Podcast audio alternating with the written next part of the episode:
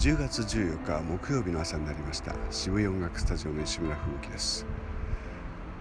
今朝も世界人類の平和と健康を祈った後、えー、さあ朝日を昇ってこいやと東の空を見ているところなんですけれども真っ暗です。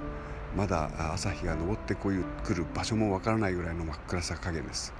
それもそのはず、えー、夕べも疲れ果ててちょっと早めに眠ってしまったので今朝はちょっといつもよりも早く起きてしまいました、まあ、睡眠時間は十分と記録されていたので、えー、もう起きてしまいました。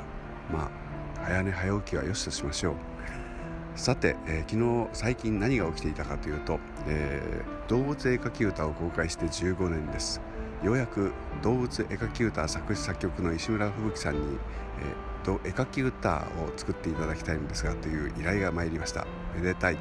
そんなことをやってる暇が今あるのか。ここが問題です。